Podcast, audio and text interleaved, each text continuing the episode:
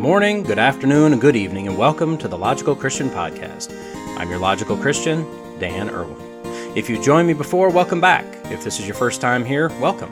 At the Logical Christian Podcast, we look at what's going on in the world of current events, politics, science, and whatever the mainstream media feels is important to tell us.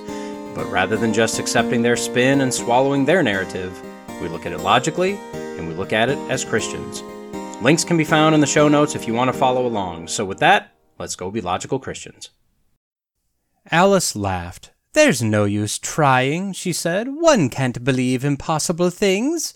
I dare say you haven't had much practice, said the Queen. When I was your age, I always did it for half an hour a day. Why, sometimes I believed as many as six impossible things before breakfast.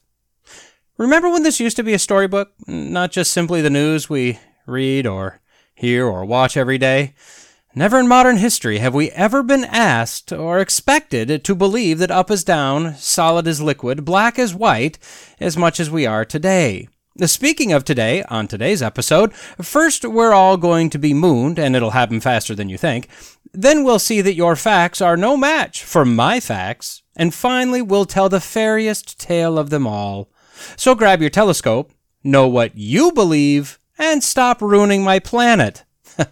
I know it's hard to believe, but once again, here we go. I told you so. Nobody likes to say that, ever. Or more accurately, everybody says that they don't want to say I told you so, usually right before saying, but I told you so.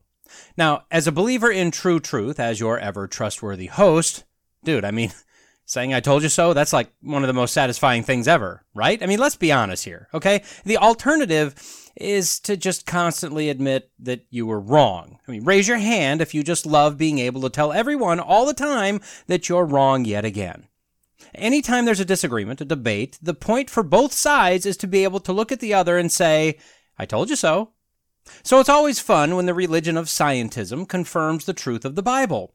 Found on Mashable.com, headline NASA finds Earth's moon didn't need hundreds of years to form, try hours. Boom. Told you so.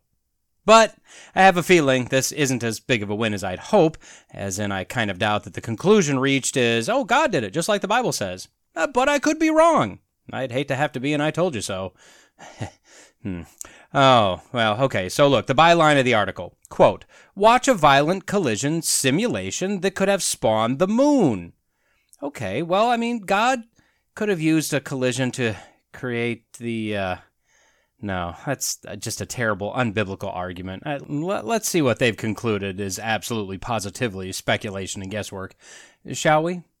It's interesting that they soften your defenses a little by humanizing the moon and the earth. He's just the earth's little buddy scooting around the big, vast, dark space together and just following him wherever he goes.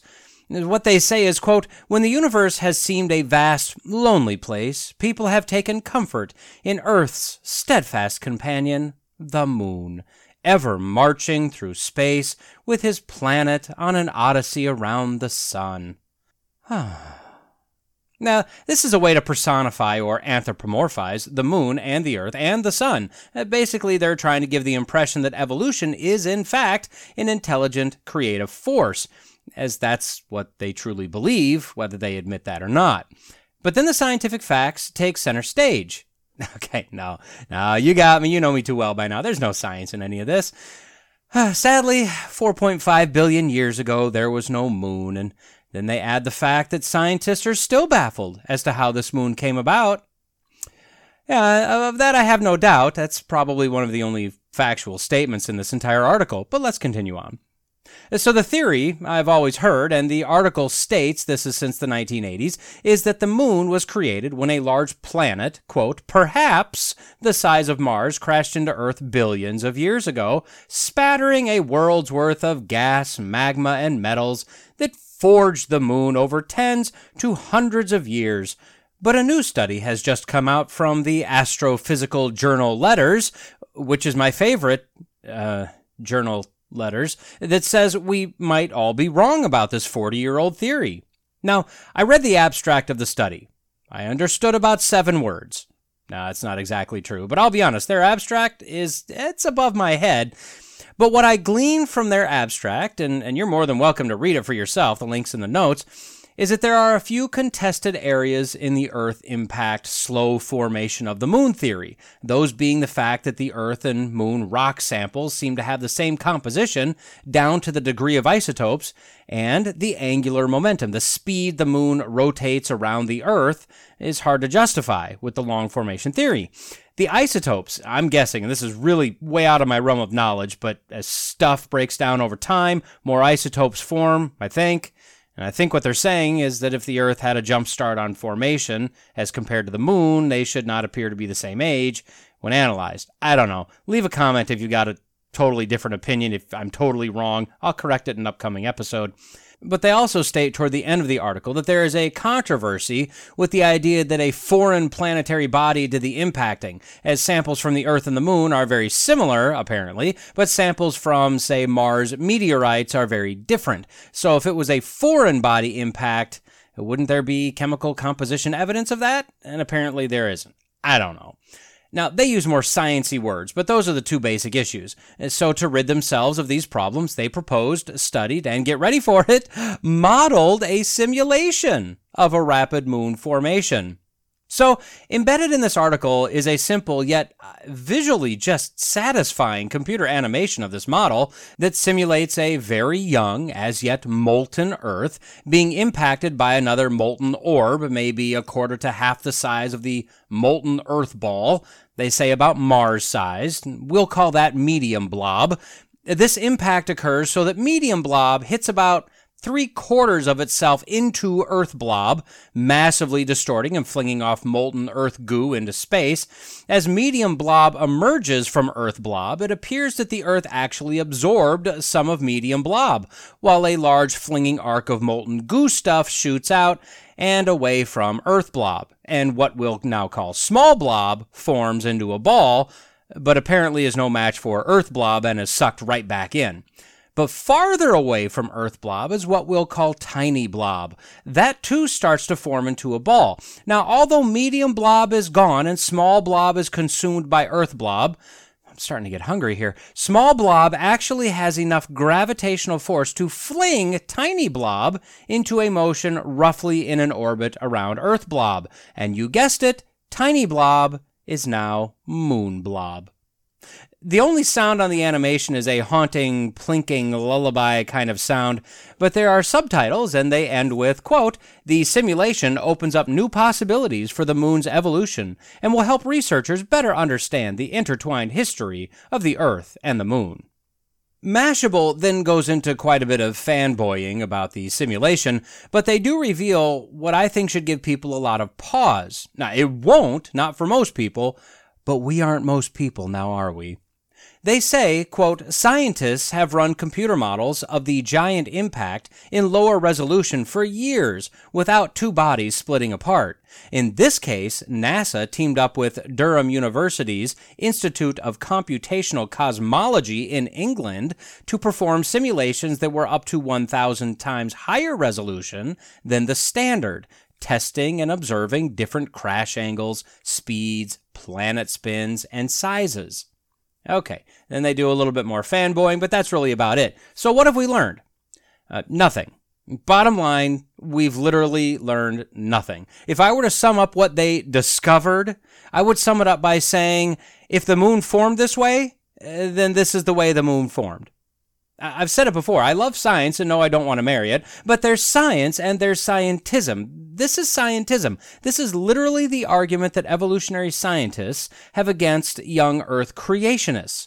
As Answers in Genesis says, we all have the same evidence, but we have a very different worldview. So I look at the moon and I read, and God said, Let there be lights in the expanse of the heavens to separate the day from the night, and let them be for signs and for seasons and for days and for years, and let there be lights in the expanse of the heavens to give light upon the earth. And it was so. And God made the two great lights, the greater light to rule the day, and the lesser light to rule the night, and the stars. And God set them in the expanse of the heavens to give light on the earth, to rule over the day and over the night, and to separate the light from the darkness. And God saw that it was good. And there was evening, and there was morning, the fourth day. And they'd say, prove that God did it. And I can't. But this is what God's word tells me, and the Bible is proven right over and over again through historical records and archaeological finds, etc. And it's not a leap to infer that although nobody but God saw this creation, if we can trust him and his word on the rest of the Bible, why not this? And they'd say, well, you just say God did it, and you can't prove it. But this is exactly what they're saying also but they're saying that the Big Bang did it, or evolution did it. We say that the Bible tells us that God said it happened this way. They say that their model says it happened that way. The difference is that in the case of the creationist, we have an intelligent, omnipotent God who is God over every molecule and atom and all of creation, and what he says goes. They say that random chance and chaos created all this. So I quickly want to touch on what exactly it takes for this model to reflect a reality that so called scientists believe they can use to describe how the moon formed. I've mentioned before that models are only as good as the modeler and the inputs and assumptions the modeler uses to make his model. This model is made up of almost 100% assumptions. This is quite literally an entire fantasy wrapped inside a massive coat of fantasy evolution. The joke is that if you say a frog turns into a prince quickly, that's a fairy tale. And if the frog turns into a prince over millions of years, that's evolution. Well, what we have here is literally a fairy tale. They use some science like gravitational pull and impact energy, etc., but even those are highly assumed as they have no idea what those values would be for their model either. It's okay. I said quickly. Let's do that. So off the top of my head, what did they have to assume? All right. Well, first, the size of the Earth blob. As the assumption is that the Earth blob was impacted and per the simulation it absorbed some but not all of the impactor, the initial size of the Earth blob had to be assumed, as did the final size of the Earth blob. Uh, second, density, composition, and level of solidification of the Earth blob. All of those factors dictate exactly how medium blob will interact with Earth blob when the impact occurs. Number three, gravitational pull of Earth blob. This is dictated by three of the four factors I just cited size, density, and composition. The larger, the more densely packed, and the heavier the elements of Earth blob all dictate what the gravitational pull of Earth blob will be. Fourth, size of medium blob, and for the sake of time, density, composition, level of solidification, and gravitational pull of medium blob as well, all for exactly the same reasons as those I've mentioned above. Five, speed of impact. Just a slight bit slower or faster than the simulation would result in a massively different result. Number six, angle and location of impact. Same as speed. If either of these factors is slightly off, you get a massively different result.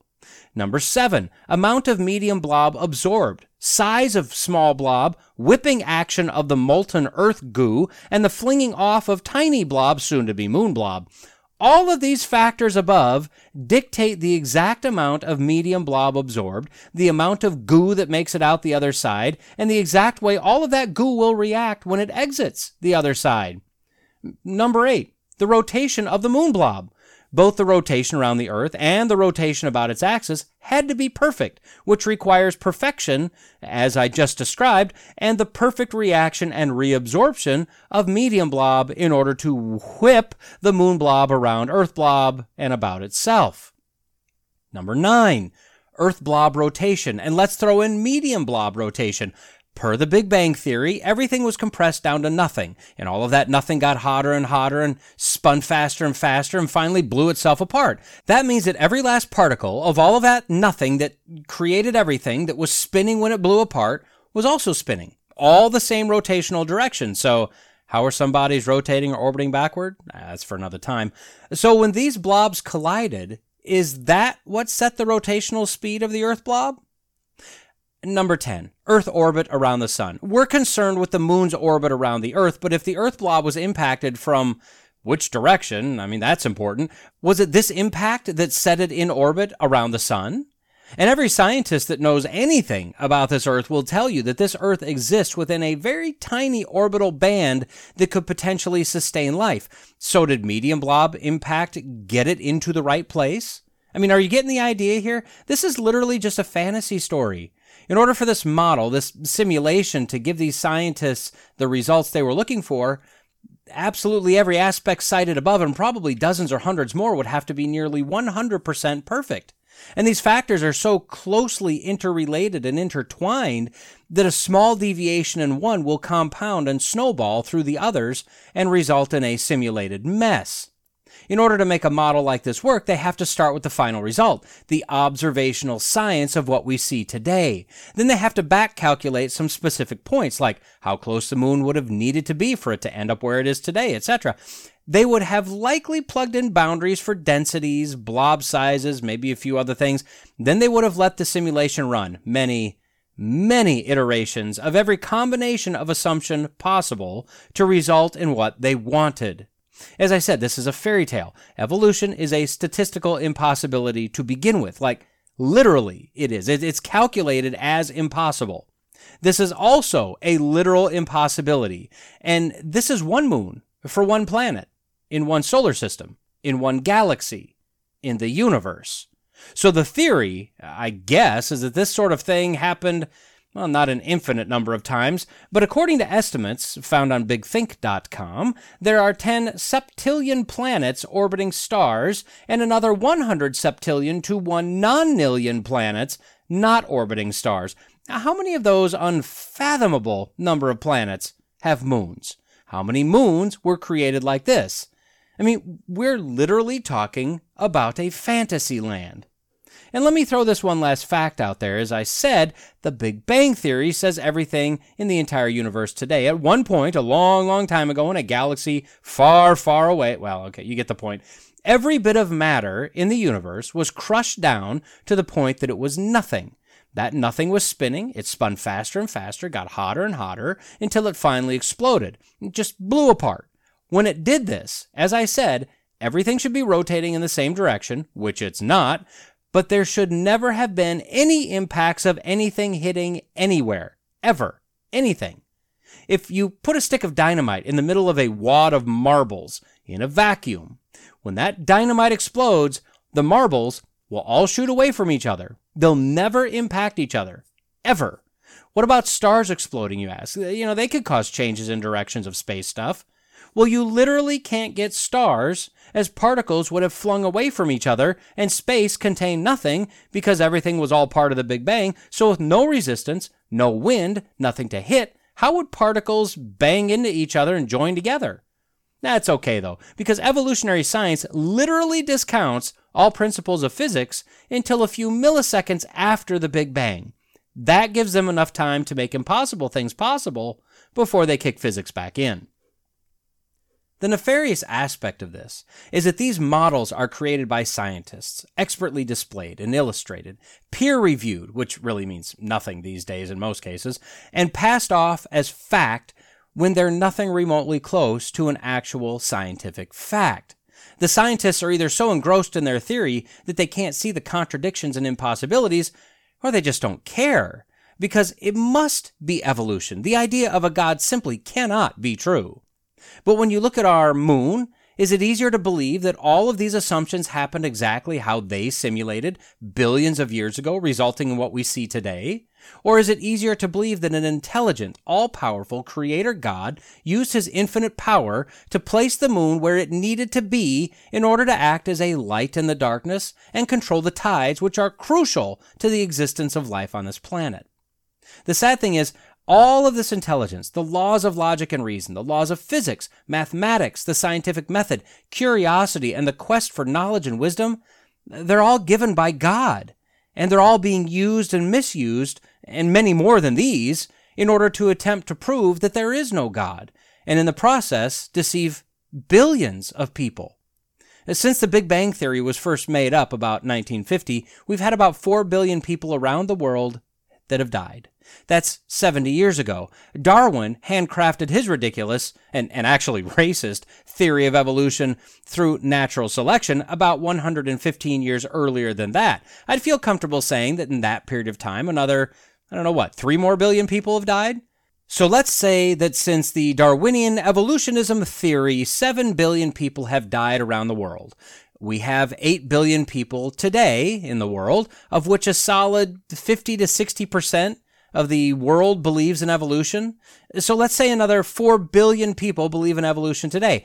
How many of these billions of people buy into these nonsensical, illogical, godless fairy tales and close their eyes for the last time, expecting nothing, just just blink out, only to instantly realize how mistaken and how deceived, how misled they were, and how they were responsible to figure out if what they were being told was real or not. But instead, they focused on day to day things rather than eternal things.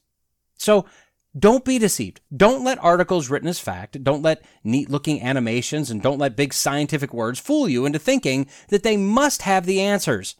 This is important. A lot of people don't think this evolution versus creation thing is really that big of a deal. But if you're willing to cede God's inspired and protected word for the first few chapters of Genesis, how do you have a leg to stand on anywhere else in the Bible?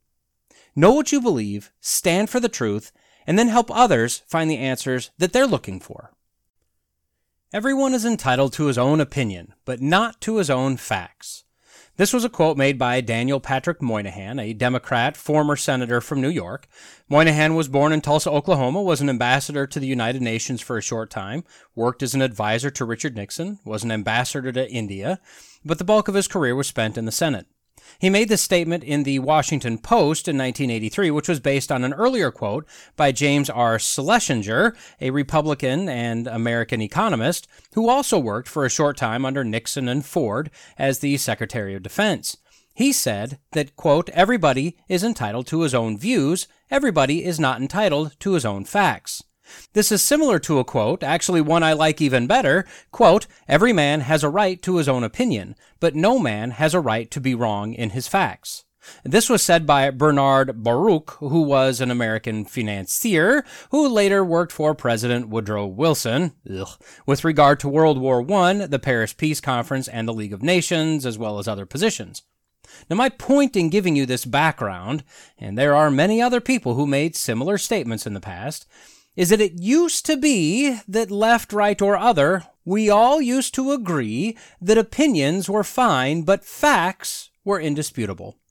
Well, mark down the date of October 12th, 2022. That concept has flatlined, and I'm not sure if we can get the heart beating again or not. Back in 2019, John Stossel posted a pair of videos daring to question climate change. Well, the fact checkers, I use that term very loosely, checked his facts and decided to censor his videos. Based on the fact checks, Facebook adjusted the algorithms, which either mutes or dramatically reduces the traffic to posts. Specifically, this drastically affected Stossel's traffic. So he sued, as this is his livelihood that they're messing with. Now, before we go any further, who is John Stossel? Well, Stossel is what I would call an investigative journalist.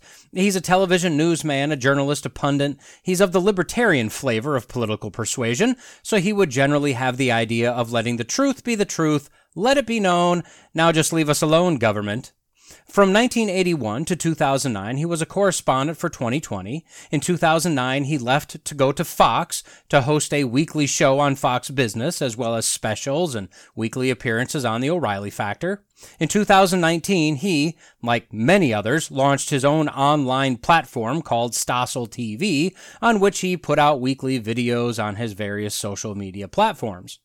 He is highly decorated, having 19 Emmy Awards by 2001. Five times he was honored by the National Press Club for his excellence in consumer reporting. He's won the George Polk Award for Outstanding Local Reporting and a Peabody Award, as well as being awarded the Chapman University Presidential Medal, which has been rarely awarded in 150 years. And he received an honorary doctorate from Universidad Francisco Marroquin. Milton Friedman has sung his praises, as has Steve Forbes, PJ O'Rourke, as well as other individuals and publications. Now, why do you care about any of this? Well, found on HollywoodReporter.com, headline Judge dismisses John Stossel's defamation suit against Facebook over fact checking. Okay, well, what happened? As I said, Stossel dropped a couple videos in 2019 on his Facebook page, which were fact checked, stating that he was factually incorrect in what he presented. This affected his algorithms, his traffic, his reputation, and thus his revenue stream. He appealed to Facebook, but Facebook simply said that it was out of their hands, which is a lie, because the fact checkers checkered his facts and deemed them not facty enough. So, I, having seen Stossel on a number of occasions, believe that he is uh, pretty well buttoned up in what he presents. Now, did he have incorrect facts in these specific videos? I'm not sure and I don't care. Based on history, I'd say he was most likely correct, but that being said, it literally doesn't matter for our review. I've linked one video in the notes. You can fact check it if you'd like. Since Facebook wouldn't lift the fact check claim, Stossel sued them for defamation, since presenting well researched, factual pieces is literally his reputation. As of October 12, 2022, the judge dismissed his suit. Now, the judge in question is U.S. District Judge Virginia DeMarchi. I don't know much about her. There isn't a lot of information out there about her, but I do know this she shouldn't be a judge, or a person that gives advice, or someone that attempts to interpret or rule on the Constitution or law in general, or someone to comment on the very, very basic rules of life and concepts of common sense. Honestly, Stossel's suit should stand and she should be dismissed after this ruling because she's not ruling based on anything but her own feelings and biases or something. I really don't know, to be honest. Now, in her dismissal of the case, she said that the fact check program that Facebook utilizes, quotes, reflects a subjective judgment about the accuracy and reliability of assertions, you know, that were made in whatever was posted. In this case, an investigative video.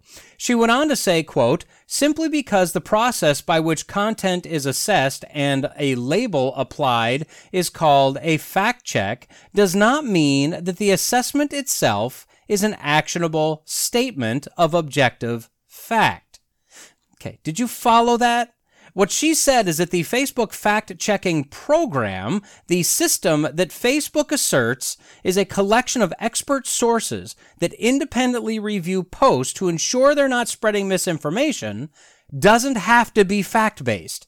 They're judging facts subjectively, not objectively. Or more simply, they're judging facts based on their opinion rather than actual verifiable real facts. So you can't sue them because it's their opinion if they believe your facts are wrong. I mean, are we living in a clown world here? And yes, yes, we are. I've posted a lot of things on Facebook, to my creditor's shame, depending on your worldview, and a lot of them are somewhat controversial. Most of the time by design, I'll admit that. I used to regularly get in debates, sometimes heated, with, uh, well, it was usually me against a hive of Kens and Karens, as they all have hive mind, and if you poke the hornet's nest, well, you get the entire gang coming after you. And although it was usually one on, I don't know, maybe 10 to 20, I was still winning because I had the facts, I would still call these fair fights as I chose to be there. I chose to continue in the debate, and we were all saying our piece. The problem with the new opinion based fact checker system is that it's no longer a fair fight. I mean, sure, it may not result in a ban from Facebook, although it could, but it does affect your traffic. And if you rely on that, that could be crushing. And the more fact checks you accumulate, the worse it gets. And there's virtually nothing you can do about it. Now, I've had probably a half a dozen or so fact checks on articles that I've reposted. I've had a 24 hour ban on Facebook, and I have a permanent ban on Twitter right now because I dared to call a trans man a woman in reality and a trans woman an actual man. Although biologically verifiably true, a simple statement of fact, eh, one of the twits at Twitter decided I was mean, and poof, all gone. For me, I didn't really use Twitter that much, so, you know, not a massive loss. I don't have a lot of friends on Facebook, and that's by personal choice, so the fact checks don't really affect me too much, at least not that I know of. But I can tell you that the fact checks I have had were generally based on opinion of the other party, the so called experts, or at the very best, an alternative interpretation of the data that was just obviously wrong. And that's to be expected. I mean, everyone who's ever posted anything about climate or homosexual, anything, transgender, whatever, abortion, if it goes against the accepted narrative at all, we all know that we have a good chance of being fact checked and that the check is really just a woke opinion by some Cheeto dust fingered, extra full figured, heavy breathing woketivist sitting in his mom's basement, just incredulous that someone would dare think something different than he. Now, the amazing part about this entire article is the fact that this so called judge, I'd like her qualifications as a judge to be fact checked, she actually said what she said. A global social media tool where an estimated 35% of the entire world population logs on and uses every day has what they claim to be fact checking experts that can have dramatic effects on your posts, and she said that the fact checking is subjective, so they don't actually have to use facts to call your facts non factual. I think what Stossel needs to do is write a response to the judge to tell her that she's not, in fact, a judge, because he doesn't believe that she is. Problem solved. Of course, this kind of subjectivism with regard to facts doesn't really work in the real world. We all know that. So, what he needs to do is start the appeal process and work it up and up through the system. If Facebook is going to enjoy special privileges within the United States system, and they do, and they're going to set up a system that limits, edits, or mutes free speech, and they do, they need to be held to the highest of standards. I hold out little hope that they will be, but still, little hope is better than no hope. But really, what do we expect in an unsaved world that's completely unhitched itself from true truth and instead embraced moral relativism and postmodernity? We as Christians are always shaken to the core when a secular person, group, or company acts unsaved. XYZ company gave money to Planned Parenthood. I shall now show my displeasure by not shopping there. This week, if we Christians in today's world literally boycotted everything that didn't embrace Jesus as their Lord and Savior, uh, we'd all be dead in weeks. If you want to boycott, that's totally your call. But if you don't want to boycott, that's also your call. And you're not wrong either way. More accurately, you're not sinning either way, unless you are violating your conscience in what you're doing. But as I said, we all live, well, not so much in a yellow submarine, although many days I think that would be preferable. No, we're all living in the ungodly era of postmodernity and moral relativism. As simply stated, we're living in a time when there is no such thing as truth. Whatever is true for you is true truth. And even if my truth, which is also true truth, conflicts with your truth, we're both right. Crazy, right? And once again, this is exactly what God designed if we lived in opposite world. See, after Moses remade the tablets for God to rewrite his Ten Commandments on, the Lord descended in the cloud to the mountain where Moses was and proclaimed his name. He said, The Lord, the Lord God, merciful and gracious, long suffering, and abundant in goodness and truth. Now, conversely, we see that Satan, as Jesus said, was a murderer from the beginning and does not stand in the truth because there is no truth in him. When he lies, he speaks out of his own character, for he is a liar and the father of lies. Over and over, the Psalms extol the fact, the real fact, that God is truth.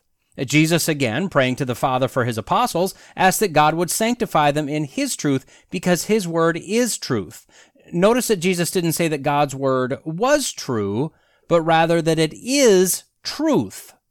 And this is the danger in the truth, in having an unmovable foundation of absolute truth. See, if we have a foundation of truth, then Satan can't convince mankind that the Bible is a myth. God is a figment of the imagination of brainless Neanderthals that we're scared of thunder and lightning. That rules are for squares, man. You just do what makes you feel good. Or that the fruit would not bring about death. Satan doesn't necessarily try a frontal assault on us. He didn't tell Eve that there was no God, you know, it was all a lie. That wouldn't have worked. He simply said that what she and Adam were told wasn't exactly true. He then appealed to their pride, and eat they did. He tried to use the same sort of tactic on Jesus when he quoted actual true scripture, uh, but again twisted the meaning, trying to get Jesus to falter and worship him. And today we see that it's not necessarily a direct attack on the Christian faith, or the Bible, or God, but rather a direct attack on the existence of any truth at all. I listen to a show, or podcast, radio, YouTube, whatever, called Wretched Radio. Every Wednesday, the host, Todd Friel, does Witness Wednesday, where he'll typically go out to a college campus and engage students in conversation. His goal is not to notch his belt with conversions, but to discuss the beliefs of the student and communicate some true truth. Many, many times you'll find that the students are very receptive to the discussion. They're very kind. They have nothing bad to say about Christianity. But at the same time, they state that if that's what he believes, well, hey, that's true for him, and that's fine. They have a different truth. See, Satan doesn't need for people to hate Christianity. I mean, it's fine if they do. He just needs them to question the existence of truth, true truth. Once that's done, and the lusts of the world are dangled in front of people, it's very simple to have very nice, very kind, very loving, hell-bound, unrepentant sinners. We've now been living in the postmodern world for at least a few generations, and we're seeing the creep of no true truth everywhere. In our specific article, we even see it in the court system where we have an actual judge say that it's fine if a self proclaimed expert uses his truth to negate your truth because truth is simply relative. So Stossel has no grounds to lay claim on the truth because as Pilate asked Jesus, what is truth? And we see the absolute slide into depravity when we remove truth, as the next domino to fall is moral relativism. Not only is my truth true for me, but my morals are right for me. Think homosexuality, think abortion, think drugs, think of the latest transgender craze. Uh, how about reparations, rioting when you don't like something, looting, or as I call it, theft, because you believe it's owed to you, and the list is endless. Even worse, we've decided to defund or otherwise neuter our police force because who are they to say someone is breaking the law? We've legalized drugs, which are not the same as cigarettes or alcohol. We're defending perverted men, barely dressed as nasty, ugly women, thrusting their crotches in the face of children while sending the FBI to arrest grandma for singing hymns at a baby murder mill. Once truth becomes personal for everyone, morality necessarily becomes personal for everyone as well. Then you get a situation as in Noah's day, when the thought of the hearts of all men were only evil continuously. Or if you get to the point of the perversion of Sodom, or one of the weirdest accounts in the Bible in Judges 19 that is almost a carbon copy of the angels at Sodom, capped off by the final verse in the book of Judges. In those days, there was no king in Israel. Everyone did what was right in his own eyes. The movement of postmodernity and moral relativism displays that there is no longer a king in America, the king being God himself, and everyone is doing whatever they consider to be true and right in their own eyes. Unfortunately, the answer isn't as simple as voting in the right party or making more laws. The only answer to what we're seeing today, the only answer to getting judges to actually rule on truth and facts, is to return to the only source of true truth we must appeal to the inherent laws written on the hearts of man to display what we all know is right, to use the law as a measuring stick in order to show people that there is a true truth and that nobody measures up, which requires us to search for a Savior that does measure up to do it for us. So, how do we do this? Well, we don't. We aren't capable of opening the eyes of the lost to the truth of the gospel. That's for the Holy Spirit to do. Our job is to just be the conduit, the hands and feet, the mouth, the speaker of truth. We are to go into the world and make disciples. I recently heard a sermon by someone, I can't remember who, who said that the English translation makes that sound like we're all supposed to be missionaries heading into what we think of as the mission field. But that phrase would be better stated as, as we are going in the world. So as we live our lives, make disciples. This is why we should always be ready to tell others about the hope that we have, about the truth we hold, about the reality of this world, of sin, of death, and of eternal life through Jesus Christ. When it's hot or cold, rainy, snowy, cloudy, or sunny, or if there are storms, hurricanes, tornadoes, or earthquakes, wind or smog, wildfires, if you hit your thumb with a hammer, or you have a hangnail, you break a toe, your car runs out of gas, or you get your feelings hurt. The internet blips out, or you get a spam phone call. You have more toots than usual, or maybe less toots. Or none of those, or all of those, or, or any combination of those. What we know for sure is that all of that is absolutely 100% the result of climate change. Quote, climate change is a global emergency. We have no time to waste in taking action to protect Americans' lives and futures. Can I get an amen, please? Yes, from you in the back as well. Well, welcome back to episode six of our Look at the Democrat Party platform. Since you're perceptive and since you know you're a climate sinner slash denier, I'm sure you've guessed that we've reached the part in their promise to America of quote, combating the climate crisis and pursuing environmental justice. and who doesn't want, no, nay, nay, need? Who doesn't need that?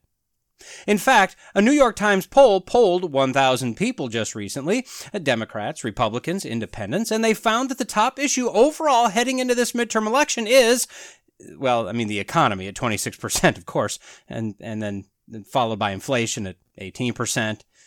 Other is at 9%, closely followed by the state of democracy at 8%. And then we get to finally, well, a tie for abortion and immigration at 5%.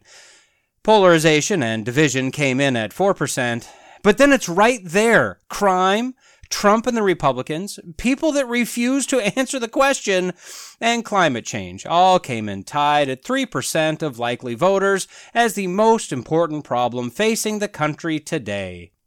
So, see, three out of every 100 voting people know that climate change is going to destroy us. And that's why it's in the top 10 ish.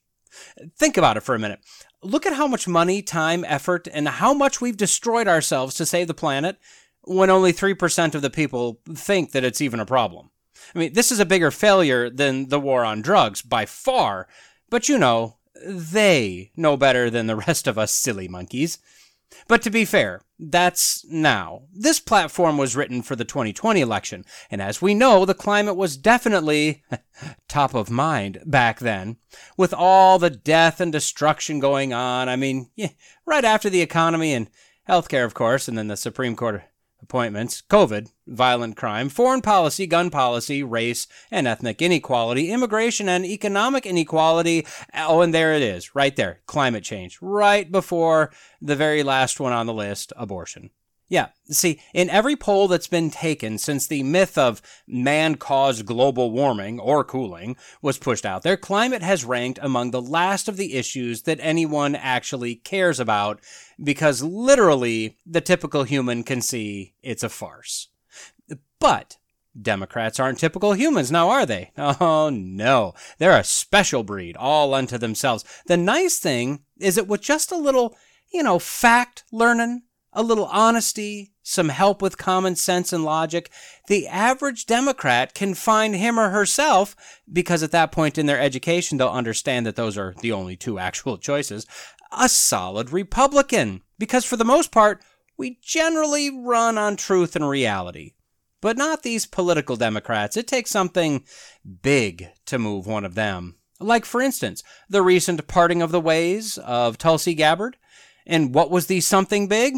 Well, to be honest, it was the evil. It boils down to the absolute evil that's running rampant in the Democrat Party. Eh, she didn't use those words, but that's what she said. So before we run too long, let's see what they want to do about climate change and climate justice. I'll try to move fairly quickly. We know that's a lie, as most of this is widely known, and let's be honest, without even looking at it, we both know that it's about spending money, taxing more, something about how climate targets people of color because whites are like climate Teflon or something. I don't know. Let's go. Let's start by their problem setup. Quote, the last four years have seen record breaking storms, devastating wildfires, and historic floods. Urban and rural communities alike have suffered tens of billions of dollars in economic losses. Dams have failed catastrophically in Michigan. Farmers' crops have been drowned in their fields across the Midwest. Coastal communities from Florida to New Jersey are facing an existential crisis as a result of sea level rise and stronger storms. Thousands of Americans have died, and President Trump still callously and willfully denies the science that explains why so many are suffering. Well, Trump was actually a believer in climate change, but that's neither here nor there. So here's the thing what we've seen with record breaking storms is uh, cyclical. Uh, that's why they're called 100 year this or 1000 year that, because people used to understand that these come back around from time to time. Uh, the dams have failed. Well, we're literally stopping the course of nature. So if we get more than it was designed for, uh, that's what happens.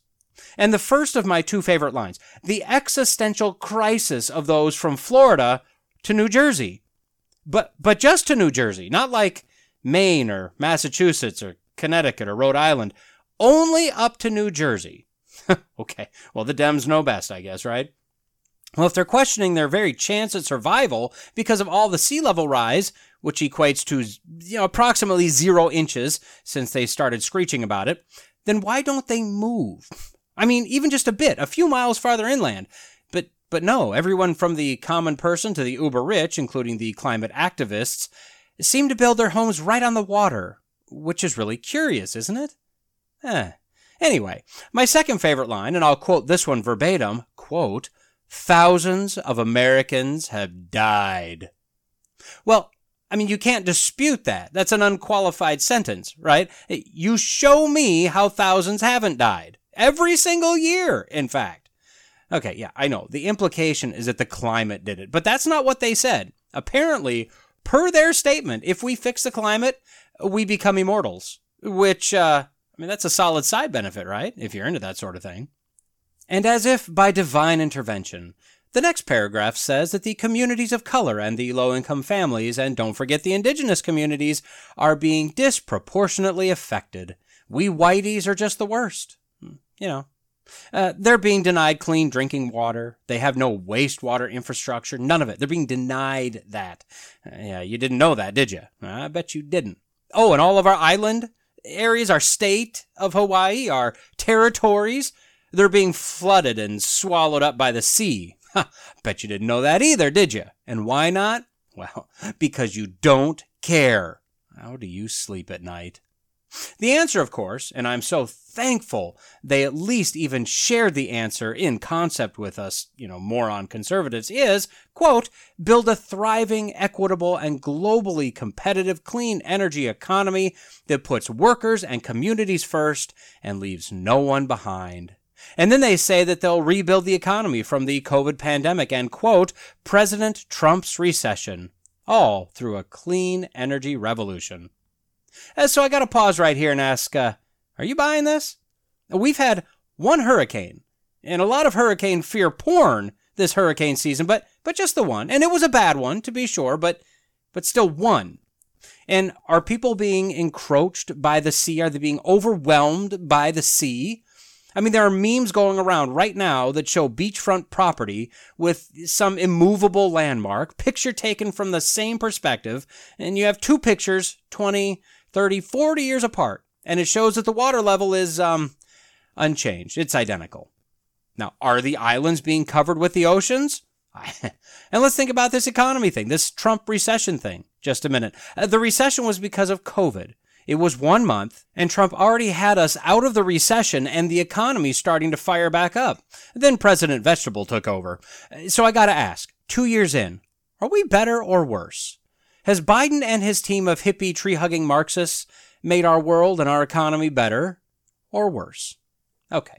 Well, they go on to say that we're running out of time, that we can grow the economy and save the planet at the same time. They'll create oodles of wonderful climatey jobs, quote, with an eye to equality, access, benefits, and ownership opportunities for frontline communities, because Democrats believe we must embed environmental justice, economic justice, and climate justice at the heart of our policy and governing agenda. Oh, oh, I'm sure they do. Just read uh, Justice as uh, Socialism, at the very least. Really, communism, when you look into what they mean by justice. I just don't think we need another communist nation in this world. I mean, uh, what about you? So they were going to rejoin the Paris Climate Agreement.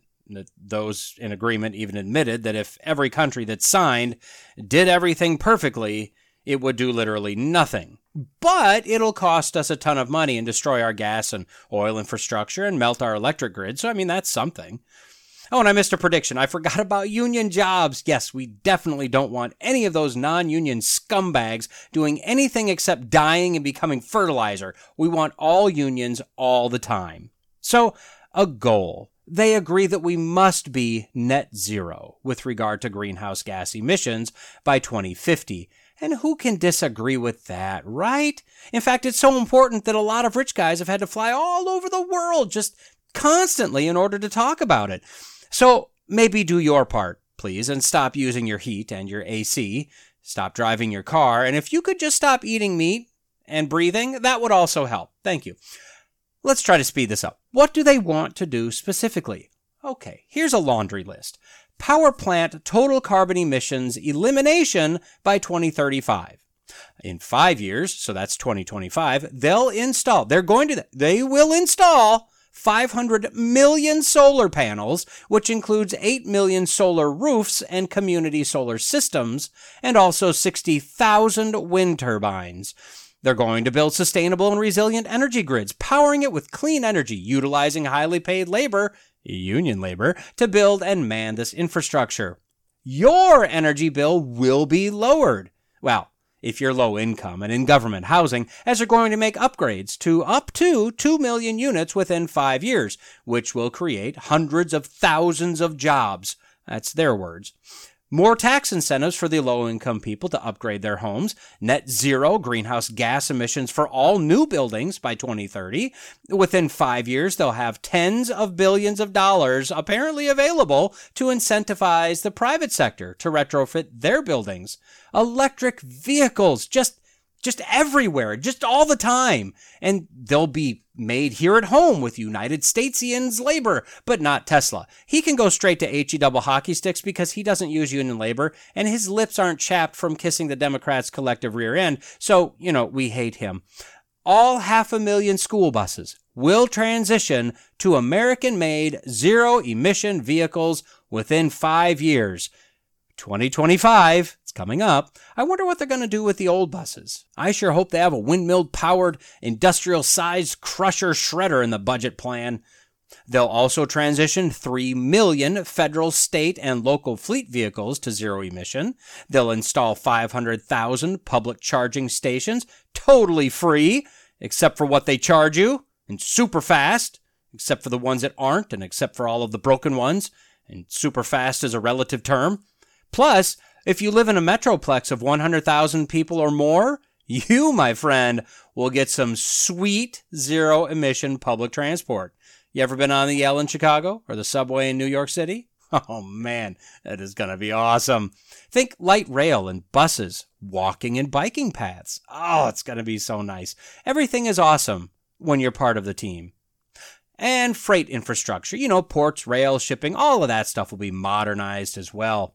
Now, this will all be done with American made stuff in order to, quote, build a clean, equitable, and globally competitive manufacturing sector, including national Buy Clean and Buy America standards to incentivize production of low carbon building and construction materials like steel, cement, timber here in the United States. Wow, that sounds great. Am I right?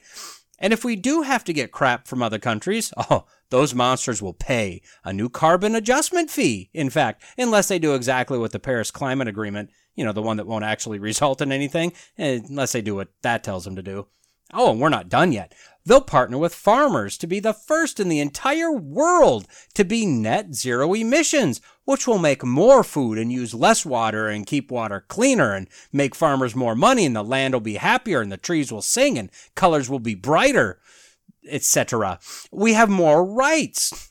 The right to breathe clean air, drink clean water, and live without fear of exposure to toxic waste of course, my question where are these rights written down and who gave them to us? Because I don't think those are literally rights. I mean, I, I want those things, but I don't think they're literally rights. And as we all know, communities of color, low income, and indigenous people, they don't have any of that anywhere, ever. They can't even get there. We just, we keep them away from it. So they're going to create an environmental justice fund to, you know, level things out. Uh, they're going to work with farmers who grow food, right, to eliminate pesticides and fertilizer usage. You know, the stuff that makes it possible to grow food in the quantities needed to avoid mass starvation. They're going to plant millions of trees in urban areas and install community solar, mm, nice, expand access to green spaces and outdoor recreation, and in everything, they'll make sure that they achieve socioeconomic equity when doing all of these things they're apparently going to do. Now, when disaster strikes, they're committed to building back better. I heard that before? With not just the old garbage systems that work so well for so long, but with new green technology that everyone is just clamoring for. Uh, they're going to focus on prioritizing preparedness and resilience, especially for those that struggle to cope with disasters the most the old, the poor, the disabled, because we know more bad stuff is coming. Quote, extreme weather events, heat stress, and increases in disease that scientists have connected to climate change. well, if scientists have. They're going to fix FEMA, didn't know was broken, restore wetlands, and smartly spend, that was their words, even more money to mitigate all the bad things that this climate change is bringing. Public companies will have to disclose climate risks and greenhouse gas emissions. oh, you know, it wouldn't stop there. Not only in their own business, but in their entire supply chain. They're going to invest in scientists and inventors and entrepreneurs around the world, apparently to make the U.S. the leader in innovation, including energy storage, heavy duty trucking and freight, jet fuels, direct air capture, and oh, I like this one, net negative emissions. They're going to want us to actually suck greenhouse gases out of the air now. I wonder if the plants and trees are going to be happy about that. They're going to preserve the precious land they've stolen from the states and deemed wildlife refuges and national parks and things like that, and they want to conserve 30% of our lands and waters by 2030. And that's it. It's, it's just that simple. Now, some of you scoffers out there may say this seems a, just a tad ambitious, and I mean they're only going to reshape the entire, you know, everything, economy, infrastructure, supply chain, land management, employment, etc. Most of it done by 2030, 2035, some of it by 2025. So let me ask you, are they doing this? I mean, yes, we, we see some things, but are they seriously making any strides to do any of this? A better question, do they intend to do any of this? I mean, the answer is no, right? We all know that. They have no intention of doing any of this stuff. As all politicians are, they're nothing but hot air blowers. You want to reduce global temperature? Tape the mouths of politicians shut. Their intent is to do some things, token measures, to say how hard they're trying. Oh, if it only wasn't for those darned Republicans. They know how the political cycle goes. They know that there's a solid chance that by 2025, at best, they'll have a lame duck president that can't get anything done. And then by 2030, they'll likely not have the presidency anymore. See, they're liars, plain and simple. And if I were to ask you, looking at all of these things that they say they're going to do, and looking at the state of our economy and infrastructure with the few things that they have done, are we better or worse? So if they were to push us farther down the cl- uh, uh, the road in the direction that they're laying out, would that make us more betterer or more worser? Their intent is not to fix anything. In fact, they know that nothing is really broken. They need the anger, the vitriol, the fear porn, the empty platitudes and promises in order to tax more and redistribute more and to continue getting votes. To prove that they have no goal, no data, no point in any of this, ask them one simple question. What is the correct temperature of the planet? See, if my child has a fever, like they say the planet does, my goal is to get her back to 98.6 degrees American. If the planet allegedly has a fever, shouldn't they have a goal? But their goal is always, we must avoid going up. But why? Says who? And how do we know the correct temperature to begin with? Especially since there have been periods much colder than now and also hotter than now. See, if my kid just got done playing a sport and her temperature is above 98.6, what I'd do as a reasonable, rational person is think, well, this is normal and it'll come down in a period of time. What these climate deniers, because those that preach man caused global warming are literally the climate deniers, these climate alarmists, what they're doing is ignoring the fact that everything, and I mean everything, in all of creation has a natural frequency, a natural vibration. The global temperature is no different. God set it up this way. We have a huge burning orb in concert with huge liquid heat sinks, and together they very slowly, over very long periods of time, modulate the temperature of the Earth up and down and again and again between two boundaries, neither of which we actually know. So all you need to do to expose their hypocrisy is ask them the correct global temperature and how they know because all they know is that they don't want it to be different than it is right now. And they can make a whole lot of money and tax a lot of money by having that non goal goal. Additionally, they're working on implementing a little World Economic Forum tool called ESG that stands for Environmental, Social, and Governance. Basically, this is a credit score for businesses and people. You. This is not a conspiracy. This is stated fact. Uh, you can see a link in the notes. You'll be tracked everywhere you go and everything you do. If your justice scores are where they need to be, you'll have access to necessary things like, you know, food and your money, and even maybe extra things like the public transport they're going to shove us all onto. If you score low because you just hate justice and equity, then your privileges will be drastically cut and eliminated. And, and you might be eliminated.